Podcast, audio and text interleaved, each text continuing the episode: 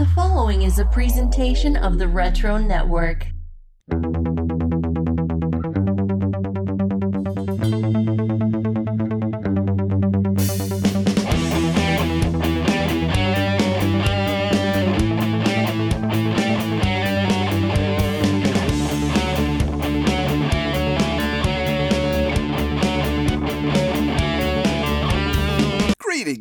And welcome to another edition of Wizards Half. This is mini episode 67.5. These are the episodes where we get into all the nitty-gritty details we didn't have time for on the main episode. And we've had quite a few episodes since 67, that's right. Over the holidays, we brought you a couple of bonus episodes featuring Toy Fair. Oh, you guys love Toy Fair. People have been asking about it since the beginning. When are you going to do it? Well, we did it. That's right, the first two Toy Fair specials from winter 96 and spring 1997, and that's not all. Yes, we got a reunion together. A few of the staffers who were on the original team that put Toy Fair together reunited to tell their stories of how it all came together. So if you haven't checked that out on our podcast feed or our YouTube channel, make sure that you do. It was a wonderful, wonderful experience. They really had a lot of affection for each other and the work that they did. Of course, episode 67 was nothing to sneeze at either. Steven was back with his buddy Richie, and how about some of those stories, huh? I mean, the guardian of the Iron Man armor from the first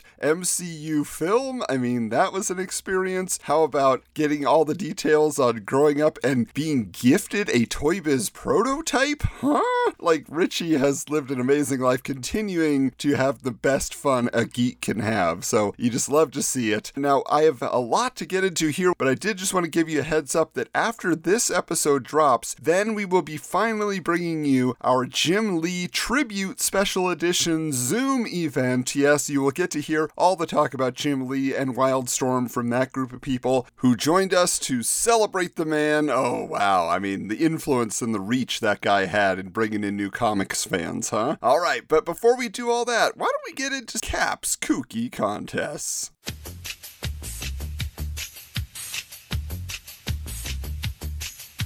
First up, Image Comics presents the Mess It Up Contest. Hellshock is back on track with a new ongoing series from Image Comics. So to celebrate, creator Jay Lee cleaned out his basement. And look at what he found. A wad of original art. Ooh, this sounds promising. So it says here, wanna win it? Sure you do. Well, the cover of the new Hellshock #1 is pictured here. All you gotta do to get a shot at the loot is deface it. That's right. Cut it out and deface it. Go on and make it ugly. Make it pretty. Whatever. We don't care. Just mess it up. If you don't want to rip up your mag, you can make a photocopy. We're not fussy. The most creative defacements will win. And what goodies you could win. Grand prize, one lucky winner will get a whole box of Jay Lee artwork pictured over there on the left-hand page. It includes cool illustrations, sketches, published pages, drawings, and even pages that never saw print. Over 100 comic art originals from Jay Lee. Second prize, one winner will get an original Hellshock sketch signed by Jay Lee. Third prize, 10 winners will each get the complete set of the original Hellshock miniseries, all 4 issues, autographed by Jay Lee, and a Hellshock t-shirt. Well, that ain't bad. It says this month's contest is sponsored by Jay Lee and Image Comics, and we think they're darn generous. So I will say that recently I found the last issue I was missing from that original miniseries. I had picked them up a while ago, discussed them on a mini episode, which I don't know if it made that much more sense. But let's read now the legal shock. You know, because usually they say legal schlock, and this one's shock. Anyway, contest is open to anyone except employees of Wizard Press, Image Comics, their immediate families, Stan Lee, Jim Lee, Lee Majors, the General Lee, the Levi's Corporation, and any other Lees we missed. And if you think that's funny, you'll really enjoy a segment in the upcoming Jim Lee Tribute Special, which was part of that magazine. All right, second one here. Offer void where prohibited, regulated, or restricted by law in a manner inconsistent with the purposes and rules hereof. Speaking of Levi's, anybody remember that old animated Levi's commercial? The Kledian warlord has long admired the fit of your Levi's jeans. Can't say that I do, guys. That must have been a 70s commercial, very early 80s commercial. bell? Yeah, not one that rings a bell for me. Next up here is the Starman contest. It's Starman Month at DC Comics, a 30-day celebration of the critically acclaimed superhero story brought to you every month by writer James Robinson and artists Tony Harris and Wade Von Grawbadger. Grawbadger, that's a good one. Right now, Starman number 29, a 32-page book with no interior ads that provides the perfect jumping-on point for new readers, is hitting the shelves. And if you give it a read and find out what's going on, you just might be able to walk off with a load of Starman swag. Oh yeah? Like how? Just like you, Jack Knight, the alter ego of DC Comics Starman, is a collector. He's a collector who sells some of his acquisitions in his Knights Past collectibles store. But the store could use a little renovation, so send in a drawing for what you think the exterior of Knights Past should look like. Best entries win. Grand prize? One reader will receive a complete DC Comics Starman retail products package, including 2 trade paperbacks, a Starman poster, an incredibly cool Starman Zodiac watch, Starman t-shirt, Starman Henley shirt, and Starman badge. As if this outfitting wasn't complete enough, the grand prize winner will also receive a copy of the old origin recapping Starman number 0, this piece of Tony Harris Starman original art, and an original autographed and sketched James Robinson Starman script. Oh, well, that's pretty good. I will say the number one item here, for at least the people that we've shared things with online, is the Starman Zodiac watch, because there are people online when we posted about that, the junk drawer section of Wizard where that was being shown off, they were like, I've been looking for that for decades, it doesn't exist, no one has it, you know, so super Starman fans couldn't get their hands on it. Now, second prize, 20 readers will receive a copy of Starman 0, the new Starman number 29, and the Starman Night and Day trade paperback. Special thanks to the starry-eyed fellas at DC Comics and Tony, Wade, and James, who provided this loot. All right, Lena, let's check out here what we got in the old, what do they call in this legal text? Legal stargazing. Okay. Contest is open to anyone except employees of Wizard Press, DC Comics, their immediate families, or anybody who liked that crappy John Carpenter Starman flick. Bah. All aliens should crave human flesh and blow up stuff. Well, he kind of blew up stuff. He had those discs that glued. Is glue the past tense of glow? Glowed? I don't know. My English teacher at high school would be very upset with me. All right, here we go. Offer void where prohibited, regulated, or restricted by law in a manner inconsistent with the purposes and rules hereof. So what did the Zen philosopher say to the hot dog vendor? Make me one of everything. Ha! Jeez, I love that one. These classics never go out of style. The last contest here is Fleer Skybox presents the X-Men Tattoo Contest. The new X-Men card set with temporary tattoos hits stores this month, and your pals at Fleer Skybox, them's the guys making the set, and Wizard, that be us, want you to own it before any of your crummy friends. All you's gotta do is to take a picture of yourself and your tattoo and mail it in. Now hold on, we ain't saying you gotta go out and get a real tattoo. In fact, we hardly encourage the temporary kind, so send in them pics, and randomly selected winners will get these permanent prizes. Grand prize, one lucky winner will get a complete set of Fleer Skybox X-Men cards, an additional box of Fleer Skybox X-Men cards for more temporary tattoo madness, and an uncut sheet from the set. I don't understand. Oh, it's a set. Okay, I was like, you're just giving them 2 boxes? I was a little confused there. Second prize, 5 lucky winners will each get a complete set of Fleer Skybox X-Men cards. Third prize, 5 winners will each get a full display box of Fleer Skybox X-Men cards. So what is the difference there? Because they said you get an additional box, but it's not a display box? It's just have something that pops up that's a little more fancy? Alright, this month's contest is sponsored by Fleer Skybox International. They ain't afraid of needles.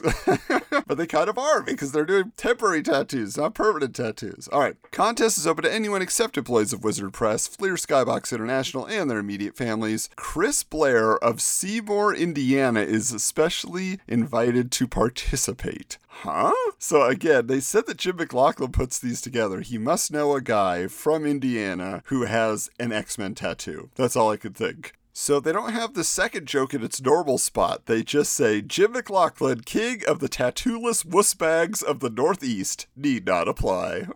So I guess Jim McLaughlin was poking a little bit of fun at himself. Not cool enough to have a tattoo, eh? And wouldn't you know it, they crammed one more contest in here. Spider Baby Graphics presents the Tyrant Contest. All dinophiles out there should know that Tyrant, Steve Bissett's critically acclaimed series about the life of a Tyrannosaurus Rex, is the best researched comic around. Steve does tons of research to make sure every last detail about his dinos is right. And now you can get a piece of amazing, detailed dinosaur art. How? Easy. We just want you you to draw a dinosaur version of your favorite superhero. Maybe a bat dino or a spider dino. Go nuts and use any medium you wish, because winners will be chosen based on quality and creativity, and what winners they will be with these prehistoric prizes. Now, one thing I do want to say about that is I did recently see at Walmart some type of Spider-Man dinosaur. I don't know if it was like Devil Dinosaur who got turned into a spider dinosaur or what, but I was like, this must be based on some random comic I've never seen, but it cracked me up. So, grand prizes. Yeah, five. Five readers will each receive an amazing Steven Bissett original sketch of their favorite dinosaur. That's a pretty sweet deal, actually. Second prize, 20 readers will receive a Steven Bissett autographed copy of Tyrant number 1 and a Steven Bissett autographed copy of the Gold Edition Tyrant number 3. Now, it does feel like forever ago that we talked about Tyrant. We have mentioned it, I think, even in our interview with Tom Palmer. He told us how awesome that was. But yeah, it's kind of crazy that they're bringing it up now. I had no idea it lasted this long. Now, it does say this contest is sponsored by Spider Baby Graphics, the Carnosaurs of comics. Speaking of Carnosaur, do you guys remember which movie trailer was featured on the Carnosaur VHS? Oh yes, it was the Roger Corman Fantastic Four. That was Steven's number one rental back in the day. All right, here we go. Okay, now we're going to take a look at the legal era. Contest is open to anyone except employees of Wizard Press, Spider Baby Graphics, and their immediate families, or anyone who thought The Lost World was actually a work worthy of Michael Crichton. Ooh, throwing a little shade on The Lost World. I wonder if they're talking about the book or the movie at this point. 97? I mean, yeah, the movie must have come out by then. But all right, here we go. Offer void where prohibited, regulated, or restricted by law in a manner inconsistent with the purposes and rules hereof. Anyone who is unfamiliar with Tyrant should at this point proceed to the nearest comic store and pick up a copy. It's a damn good book. Different, but very, very good. I don't know if that's ever a good way to sell it. Well, it's different, but it's still good. I don't know if you guys are selling me on that. But hey, there you go. Anybody out there win this Tyrant contest? You still got your original Steven Bissett dinosaur art? I mean, I can't wait to just see who the winner is when they show us this, mashup of dinosaur and superhero. But speaking of superheroes, Michael is back once again for the mini episode to talk casting call. That's right. This issue had a very interesting casting call. So let's get into it.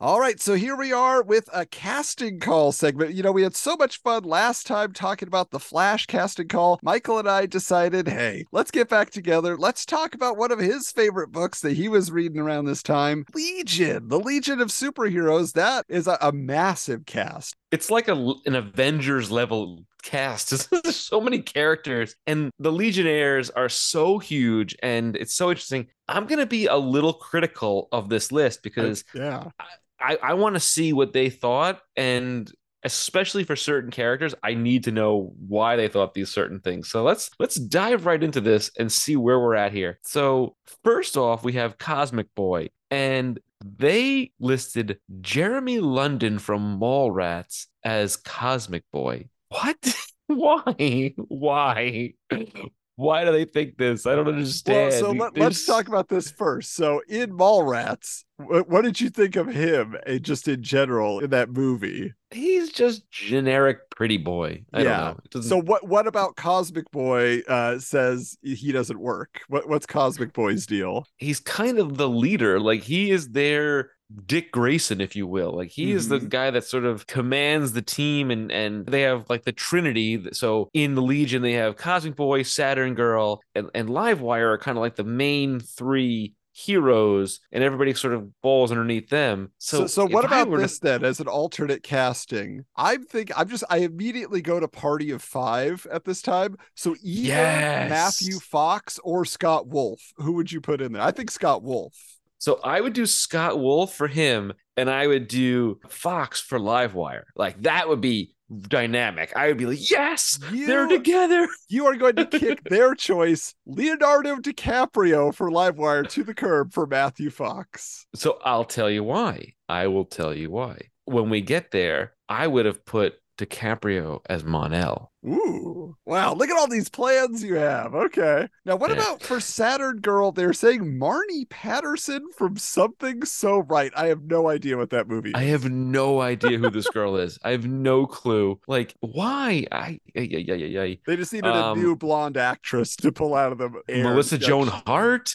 That would be good, Melissa Joan Hart. You're right. Yeah, I think that's perfect. Because she's got, like you say, they're like the leaders of the team. And so she's someone who's always in charge, right? She knows what's going on. So 100%. Absolutely. So next up, we have Ultra Boy. And this is so ironic that they chose Jared Leto for Ultra Boy. And I think it's just because of the hair in this picture that they have here. I see Steven Dorff in this guy. Yes. Steven Dorff's last casting call. I was like, this guy looks like he's got Steven Dorff written all over him. Yes. Steven Dorff might be a little bit too old, but I could see that, yes, for sure. Now, to take a step down, we have Spark, who is Livewire's sister, and they chose Claire Danes from, and they listed it as Romeo and Juliet, as opposed to, you know, My So-Called Life, which is more of her fame than Romeo and Juliet. I don't know. I mean, Claire Danes is pretty much good in anything, but for what you know is Claire Danes doesn't like strike me as someone who's like really like superhero, like emotional in her stuff, like super like forthright. She's kind of more like, I don't know, I'm kind of too cool for this, or I'm a little. If I had to say, I would say like Kerry Russell from Felicity. Ooh, that would be great. Now, for Brainiac 5, you know, they decided to grab from the old Sequest DSV or the It miniseries from the 90s or the Neverending Story Part 2. Come on, we're talking about Jonathan Brandis, of course. Ladybugs is Jonathan Brandis. I'm good with this. I'm good with this. Sidekicks, Jonathan Brandis. Yes, I think like every Jonathan Brandis movie. He was ubiquitous. He was just everything. He was everything. And I loved him in Sequest, not gonna lie. Sequest was fantastic. We'll give you that one, Wizard. Yeah. So this is a deep cut here. Like, this is not a very popular or even mainstream Legionnaire, is Andromeda. So they have cast future Chuck's sister, Sarah Lancaster, and they have it listed in Saved by the Bell, The College Years. You didn't watch Saved by the Bell, The College Years? She was one of the roommates. I did, but I did not connect that she was one of the roommates until just now. She was basically the Jessie replacement on Saved by the Bell, The College Years. Because literally, I only know her from Chuck. That's it. That's all I could ever equate her from. It's such a throwaway Legionnaire that I'm fine with it. It could stay. I don't care. Doesn't matter. I like her as an actress. She was on an episode or two of Briscoe County Jr. I think she was actually in the pilot. So anyway, she has Briscoe County Jr. I was more of the like Parker Lewis Can't Lose kind of guy. Oh, I love that show. So next up we have is Element Lad, and for this they have Brad Renfro. Sure, okay, he's cool. I like Brad Renfro. He's fine. He's in that The Client and a bunch of other like serious movies. Element Lad is kind of a unique sort of character because he's like this lone survivor, kind of like Superman-ish, you know, of a destroyed world and so on and so forth. And Brad Renfro plays these like serious, almost goth-ish character, so yeah. I'm cool with Element Lad. I'm fine with that. All right, now for XS, you know, we were talking about it in a recent episode. We were talking about Clueless and what if they were reading comics and Clueless and how that would have put comics on the map, all the more so in the mid-90s. So they wanted Stacey Dash from Clueless, who I think that's fantastic because I loved her. I always wanted her to be in more things in the 90s. She's not in enough. She was so good in that movie, and she's not in enough. I agree with this casting. This is a really good casting. Now we're on to my second favorite Legionnaire, and I mentioned him earlier, was Mon-El, and my favorite is Saturn Girl. And the casting that they have for him is Chris, who is this guy? Dimitrov from Dream On, which was that HBO series, right? Yeah. Like I was just like, I don't know this guy at all. No way. This is where you put DiCaprio. Like, this is their Superman. Like, he is a Daxamite. He has similar powers to Superman. He has like a vulnerability to lead and like all kinds of different weird reverse Superman issues and stuff like that, but it's such a cool character, and that's what you put DiCaprio, in my opinion. Well, so and speaking of which, so we had already like shouted out a role for this actor for the next character, which is the Invisible Kid, and they wanted Scott Wolf to play the Invisible Kid, and I'm like, you know what, just a few years later we're gonna get an Invisible Kid in Mystery Men, so let's just get Cal in here a few years earlier, you know? Yes. Play the Invisible Kid. I'm good with that. I am good with also, that. Also, I am sure that if you went to Blockbuster in the 90s, there had to have been a straight-to-video, low-budget kids film called The Invisible Kid. Probably two or three sequels. That has to exist somewhere. Absolutely. Without a doubt. For sure. Are you kidding me? So next they have is The Chameleon. And I'm actually good with this. TV's Will Wheaton. Will Wheaton. And, you know, Will Wheaton's another actor that's just not in enough stuff. Like, he's got this role in Star Trek, then he reappears in Big Bang Theory. And he'd done his movies, but like, from what I understand, that's all by choice. Like, he didn't really even want to be an actor. Like, I've read interviews with him. He's just like, it wasn't my thing. I kind of got pushed into it, but he always is good. That is true. Now for Triad, which is a really interesting character, the few issues of Legion that I read, and I was just like, Legionnaires, I was like, Triad, this is kind of a cool character. They wanted an actress named Kathleen Robertson from Beverly Hills 90210. This must have been like from the last season of Beverly Hills 90210. She's the she is like the least on-screen time of 90210, but she is good, and I do like her. And Triad's another character that's gone through a lot of like revisions and changing of names, and you know, there's been a lot of different versions of her character. Was she Triplicate Lass originally? Yes, exactly.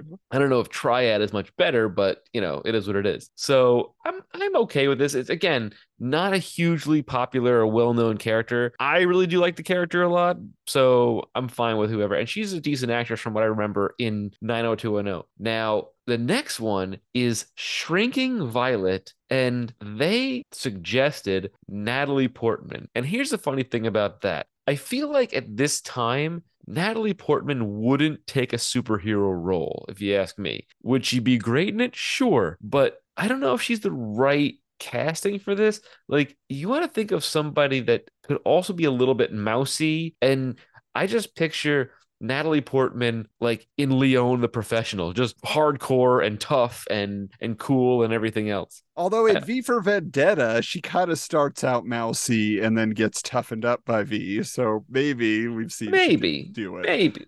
You know, and listen, Natalie Portman's a Long Island native. I can't go wrong with that. So I will keep it as is. There may have been other people that could do the same thing. Now, for the big guy here, Leviathan, they have again grabbed someone from the Saved by the Bell universe, but this is Saved by the Bell, the new class. This is a guy named Christian Oliver. I don't know who he is, but it sounds like a name that he went on to do more, didn't he? I think so. Yeah. It's a name that sounds familiar, but here's the thing. Saved by the Bell, the new class was on like twice as long as the original series and went through like quadruple the amount of cast members. Like, they had it's horrendous. New students coming in. It was crazy.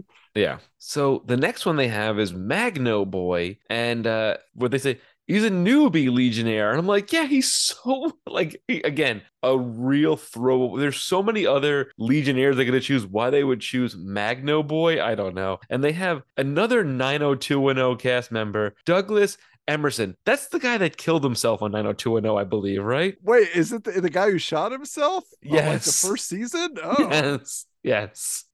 Accidentally. Like, don't play with guns, and parents don't have loaded guns in the house. That was the message of the of the thing. So yeah, well, that's kind of crazy to me. Yeah, that they would pull him. So next up is Inferno, and again they grab another 90210 cast member, Jenny Garth. And you know what? I'm okay with that. Sure, fine. I'm cool with that. I just don't think Jenny Garth could be badass enough. Like, I don't think she's just has that, like, the teeth to be like a crazy raging inferno, if you ask me. Yeah, I mean, she's got like that breathy voice, which just really doesn't work that well, I don't think. So now for Apparition. We're getting back to Party of Five here. They want future star of Scream. Really, at this time, literally the star of Scream. They wanted Nev Campbell. So Nev Campbell is Apparition. What do you think? I could see that because she is kind of breathy and like soft-spoken. And yeah, I could see that. I'm good with that. I would also even think of, though she didn't have great success as a superhero, I think a Halle Berry would be really, really good as Apparition, just kind of like being in and out of things. I think she would be better suited for this than for Storm or for Catwoman or any of that stuff. Yeah. And it's a little bit earlier, so she would even be a little bit younger this time. I could see that. It's a unique character because she's sort of like ghostly and has trouble holding like solid form at times. It might be kind of interesting of a character. Now tell us your thoughts on their casting for Starboy, because this guy just has a stigma, I feel like, associated with him, with one role is all he ever had. Well, are you kidding me? I think David Faustino is fantastic. I love that guy. He's literally, his really only claim to fame is Married with Children, right? But to give him a role in a movie, even something as silly as Starboy at this time, would be so cool. There are later versions of Starboy or Starman that would be really interesting and hard to cast. When Jeff Johns did a run of the JSA, he had Starman come from the future, and he was a Legionnaire, and he lost his Legion ring, and it made him sort of like manic, and he had to take special medications for like paranoid schizophrenia. Whoa. And really made the character super interesting and very, very cool, where up until that point was kind of a throwaway character.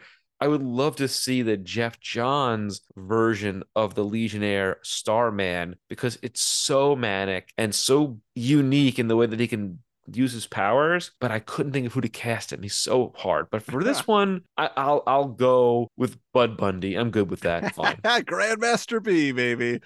All right. And then as speaking of Married with Children and Married with Children adjacent programming, for the final character, Kinetics, from the show Unhappily Ever After on the WB, which was created by the creator of Married with Children. They want my biggest crush at this time. I'm so excited to see her listed here. That is Nikki Cox. Everybody loved her. So funny, so beautiful. And like, here's the thing. So in junior high, my friends and I were like all about Nikki Cox. And my friend got to go to a taping of Unhappily Ever After, and I was so mad that he didn't invite me, because like his little brother's friend was on the Dave's World. Do you remember that show? Oh yeah, I remember Dave's World. Yeah. So he was one of the younger sons on that show, and so he got them into like this anyway. So that he came back with an Unhappily Ever After shirt. He's like, I got to meet Nikki Cox, and I was like, I hate you. How dare you? Yeah. So anyway, I can't deny her. Put her in any role, but yes, yeah. Kinetics with the big red hair looks like that would work just fine. This was fun. Well, this was really fun. I enjoyed looking at the week. Before we go, Michael, is there one Legionnaire they missed, and who do you think you would cast? Yes, there was. There was a couple. Hold on, I'm thinking of. Now you got put me on the spot here. Well, I was going to say Bouncing Boy. Yes, that's what I was thinking. Bouncing Boy, right? Why was he not on there? Like, that doesn't make any sense. And you know who would be like a really good Bouncing Boy is the kid from Heavyweights. Yeah. The main character from Heavyweights would be fantastic. Yeah. I love that kid. I think he'd be so good. But yeah, that Bouncing Boy was another really good one. I was like, I was so surprised they did not have that on there, but oh well, who knows? I know. And again, we could literally probably make an entire 2-hour episode casting a Legion of Superheroes movie, just going through the roster from over the years. There's so many. Like, I mean, you could even classify Superboy, Supergirl, young Clark Kent. Like, there's so many people that have been a Legionnaire at some point that it's just, it's bonkers. They have Green Lanterns that were Legionnaires and so on and so forth. It goes on forever. It's crazy. All right. Well, Michael, thanks for lending your expertise to this. It was a fun conversation. And hey, let's get on to the next segment. Well, we had a lot of superheroes to talk about in that casting call, but I think there's also a few more heroes to talk about in the top 10 heroes and villains list.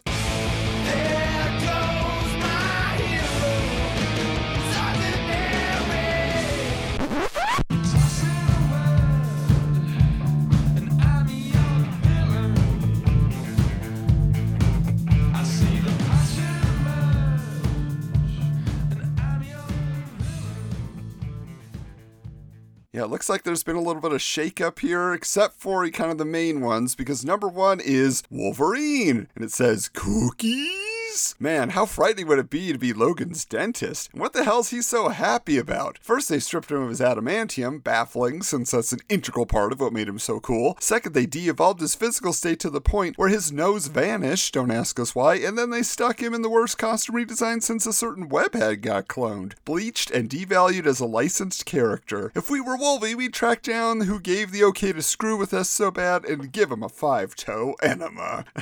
Yeah, the art here is pretty wild. He's just got, it actually looks like it might be from the guy who drew the Mask comics, because the teeth look very much like they belong to the Stanley Ipkiss mask. But hey, who knows? Number two is Spawn. That's the meanest looking everlasting gobstopper we've ever seen. And for God's sake, what the hell flavor is it? Ass? Wait, that's no impossibly sweet fist-sized sphere of congealed sugar and dye. That's Spawn, the impossibly scabby spawn-sized dynamo of a nigh-limitless demonic might. How could we ever confuse the two? One's the star of a monthly comic book with hundreds of thousands of readers, an HBO cartoon in the works, and a live-action movie on the way, and the other is some weird superhero in a red-black spiky costume. I'm very confused. Did they not just say the same thing? It just sounds like they're both Spawn they're describing. I don't get that joke. Sorry, Wizard. All right, next, number three is Fairchild. Rog, Fairchild smash! Yeesh, if we still ran that hokey Wizards hunk and babe of the month thing, where we picked a sexy comic chick and beefy comic guy, Caitlin Fairchild here wouldn't make the cut, at least not looking like that. Who allowed this shot of Fairchild? Usually one of the hottest redheads in comics to see print, looking like she just got screwed going through the drive-thru.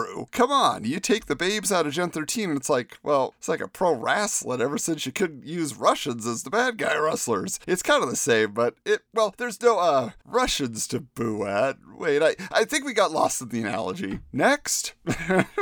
All right, I do like the callback to the Hunkin' Babe of the Month feature, though. Oh, how I miss it. Or I should say, how I miss hearing Michael and Steven's wife read it, because I didn't want to be associated with some of those comments. Anyway, number four, it's Darkclaw. Oop, looks like Darkclaw tried one of them giant Spawn everlasting gobstoppers and discovered something that a lot of fans have found out. Old Spawny guy can be pretty tough to swallow. That aside, how the hell did a character who only showed up a couple of times make it onto the list? Is it a sign that today's fans are bored with the classic characters that us older folk hold so near and dear to our heart? We'd like to think no. It's just that some characters need updated tweaking, stronger editors, and more talented writers. Wow, they just got a whole bunch of criticism in this one, but let's check out Magneto, who, he's got a lot of shadow in his helmet, and you just see these two little cartoon whites of his eyes. It says, Fritos, Kino, and, Super Nito? Hey, how many words can you rhyme with Magneto? Better yet, let's play Follow the Convoluted History. Here it goes. Supervillain extraordinaire Magneto gets turned into a baby. His genetic code is mucked with, and then he's aged, so he's a more powerful quasi-good guy. Becomes the leader of the New Mutants, goes nuts again, attacks the X-Men, gets turned into a vegetable by Professor X, wakes up with amnesia, and now is like 15 years younger? Don't ask us. And joins the X-Men. See? Should've just stuck to coming up with rhyming words.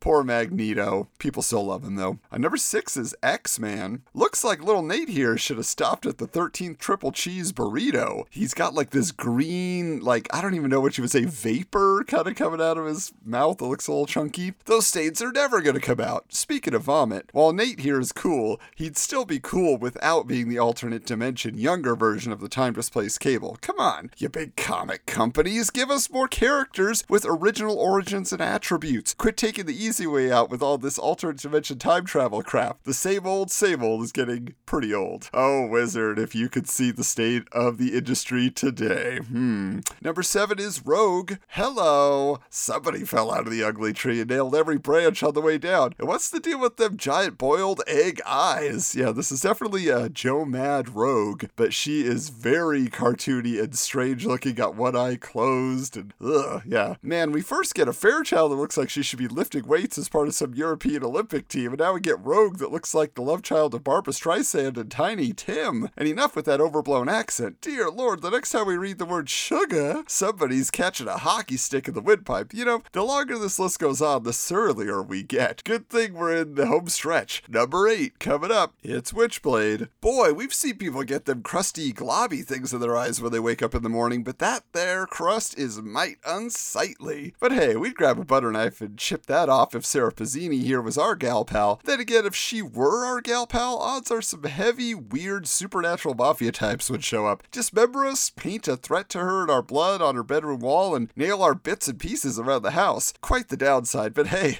she's a babe. We'd do it. She does look kind of scabby if you don't know what that armor is supposed to be. Now, number 9 is Husk. They say, Husk? Man, she pulled the short straw of that superhero name choosing session. Yeah, I got Superman. I got Thor. I got Husk. Wanna trade? Sheesh, even her merchandising's gotta be tough. Think we'll see a Husk animated TV show? The Husk fully posable action figure? No, but the Husk flaky sores layered scabbing skincare products could be a gold mine. From there, you could launch into trinket jewelry made from her dried out flesh and parchment paper made from her peeling back. Heck, we take it back. She's pretty darn marketable. Oh, man. Didn't they had to have made a Husk figure as part of Generation X, didn't they? I don't know. Now, finally, number 10 is Blink. Who? Blink? First we get that barely seen Dark Cloud guy showing up on these charts, and now we have an Age of Apocalypse character that according to continuity never existed? Man, what were we saying about this kind of character back in the X-Men write-up? The only thing is, well, Blink is cool. Really, really cool. So we don't care what it takes, but get this character into real continuity. Come on, Marvel, wake up and give us more Blink. Now that is one thing that Marvel did deliver on, you better believe it. We had the Exiles comics, which I am so looking forward to actually covering on a mini episode down the line. Support for Wizards, the podcast guide to comics, is brought to you by Manscaped, the best in men's below-the-waist grooming. Their products are precision-engineered tools for your family jewels. Manscaped's Performance Package 4.0 is the ultimate men's hygiene bundle. Join over 7 million men worldwide who trust Manscaped with this exclusive offer for you, 20% off and free worldwide shipping with the code WIZARDS20 at manscaped.com. If my math is correct, that's about 14 million balls. And speaking of balls, Michael, we're so excited to have Manscaped as a sponsor. And I will tell you, not only me, but my wife. As soon as I mentioned that Manscaped was coming on board as a sponsor, she got very interested in my balls.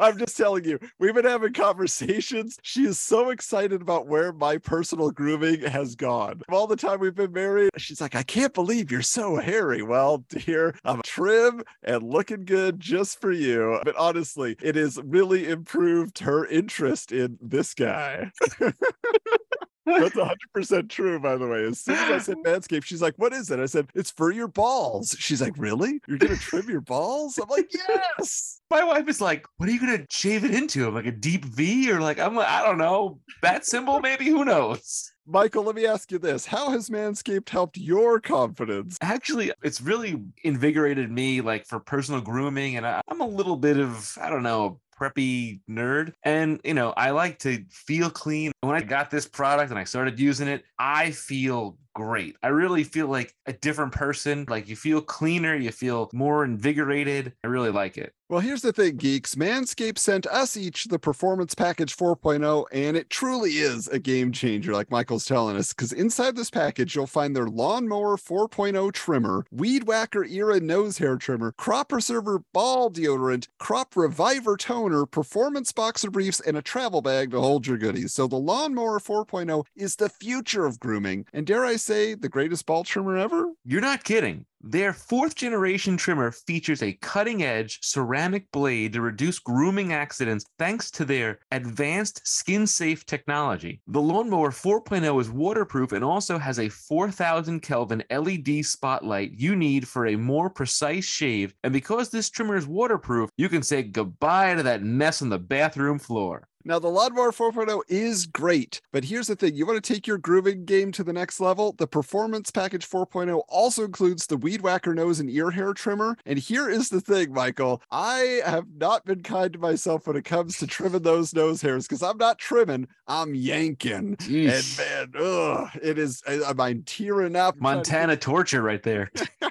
So the good news now is with the weed whacker, I can use it, and it's just, it's a smooth experience. It's over and done with. I don't have to dread cleaning out those nose hairs and the ear hairs too, because yep, as I'm getting older, they're growing out there too. So the weed whacker is also waterproof and provides proprietary skin safe technology, which helps reduce nicks, snags, and tugs in those delicate nose holds, even those self-imposed tugs.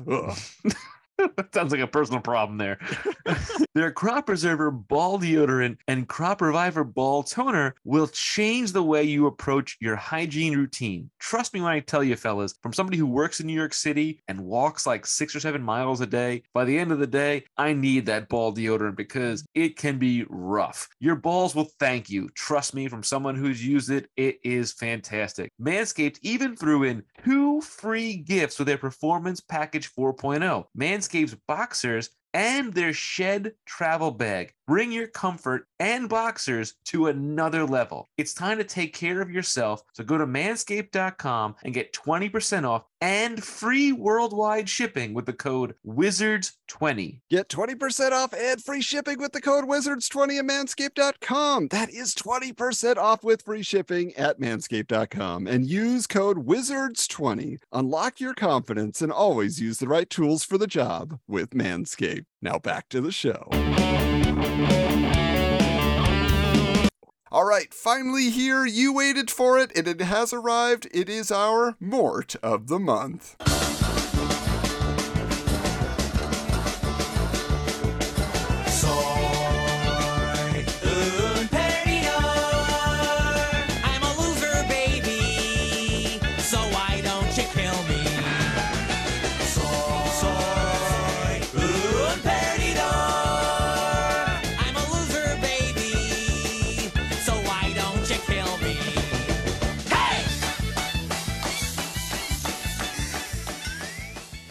This month's Mort is Peeper. He sees far. That's it. This piece of ass He-Man action figure reject can see really, really far. That's it. Arrgh, we can't take writing about these hunk of ass characters anymore. This guy sucks. And whoever created him knew he sucked, because as an afterthought, he gave him energy beams he could shoot out of his eyes. Bah! What makes it worse was that this guy, Peter Quinn, was born a mutant. That means he's got the lamest origin of all. He was born that way. To sum up and escape this mess, he's a Peter Lorre-looking orange, light blue Marvel Comics mutant who can look at stuff that's way over there. So I guess, yeah, that doesn't quite qualify as cool. Definitely qualifies you as a Mort, though. So, man, Peeper. I'm sure some of you X-Men fans out there, I'm going to assume that's where he showed up. I don't know what other comics. It seems like he might be a Morlock or something. I don't know. Anyway, that is it for our Top 10 Heroes and Villains list. Let's get into some more comics fun. Yes, we're going to check out some comic book reviews with The Skinny.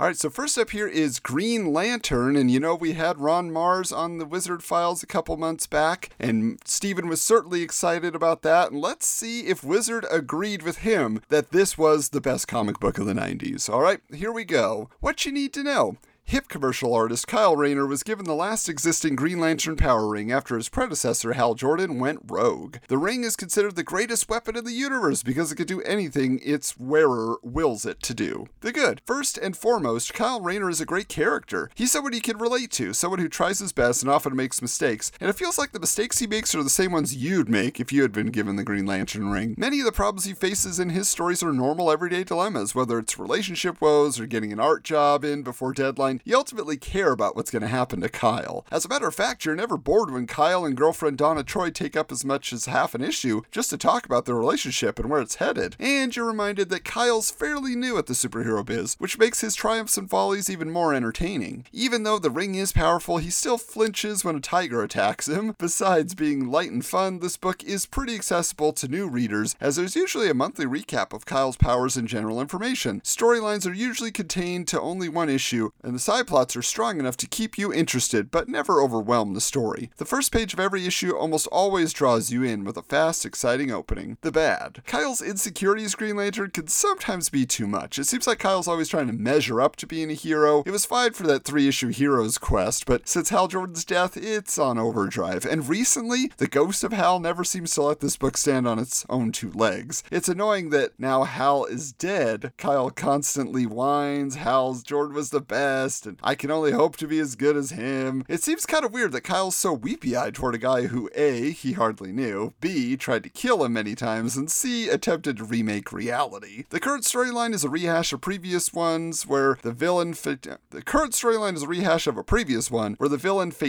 crashes in on the often used "I'm out to get the old Green Lantern core and your next" gimmick. That was last used in Green Lantern number 74 with Darkseid's son Graven. It's an interesting idea, especially since Kyle is the only GL anyone can pick on now, but should be presented differently somehow. The buzz. Fans are comfortable with Kyle Rayner as Green Lantern. Daryl Banks is going to share penciling duties with Jeff Johnson in 97, which will reinforce the already good art. The skinny Green Lantern is consistently entertaining read with a very likable character and a solid superhero action done in the way that you can identify with as a reader. So as you'll recall, their rating system is 1 through 6, and Green Lantern gets a 5. So that is their verdict on Green Lantern. Now the next one here is another that they have been singing the praises of for a while, so I feel like I know where this is going, but let's find out what they say about Untold Tales of Spider-Man, one of today's best spun comics. Oh, that gives a little bit away. What you need to know. These all new retro stories take place between early issues of Amazing Spider-Man. High school student Peter Parker is bitten by a radioactive spider, gains incredible spider-like powers, and becomes the costume crime fighter Spider-Man. The good. This is Spider-Man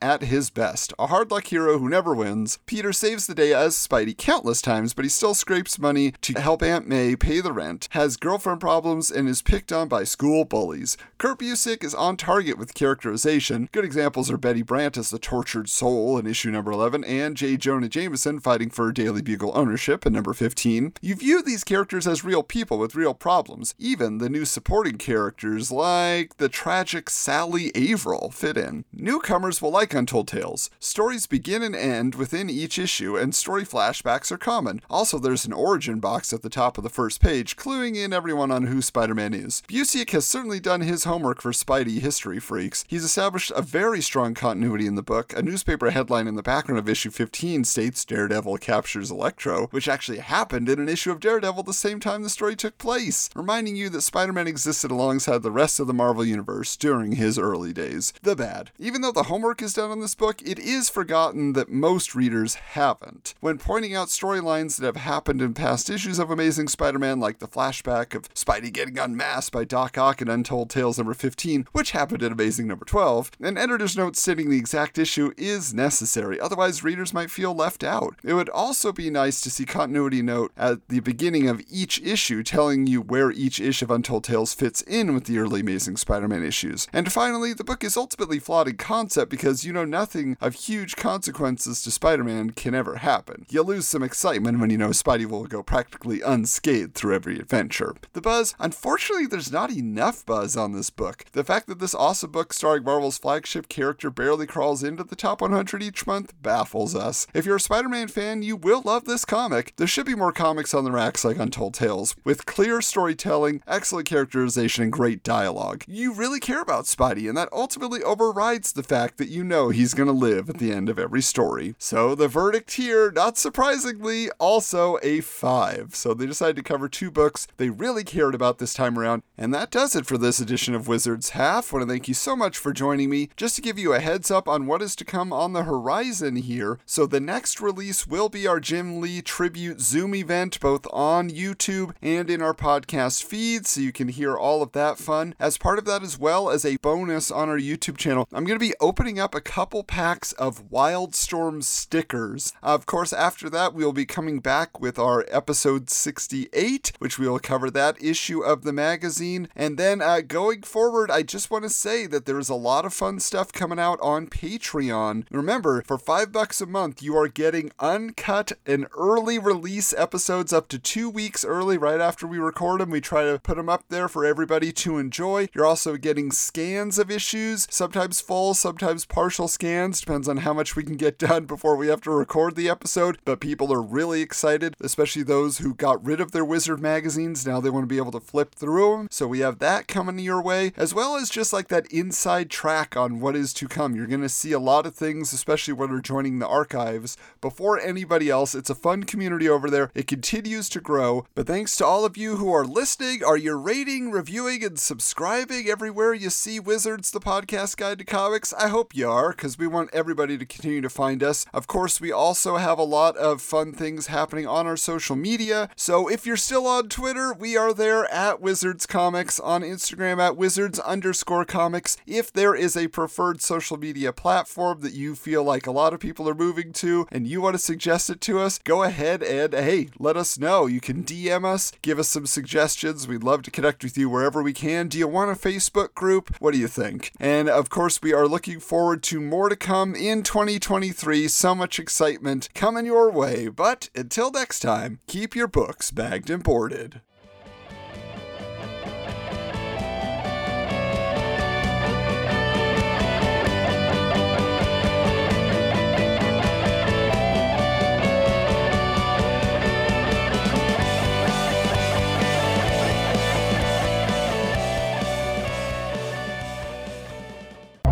This has been a presentation of the Retro Network.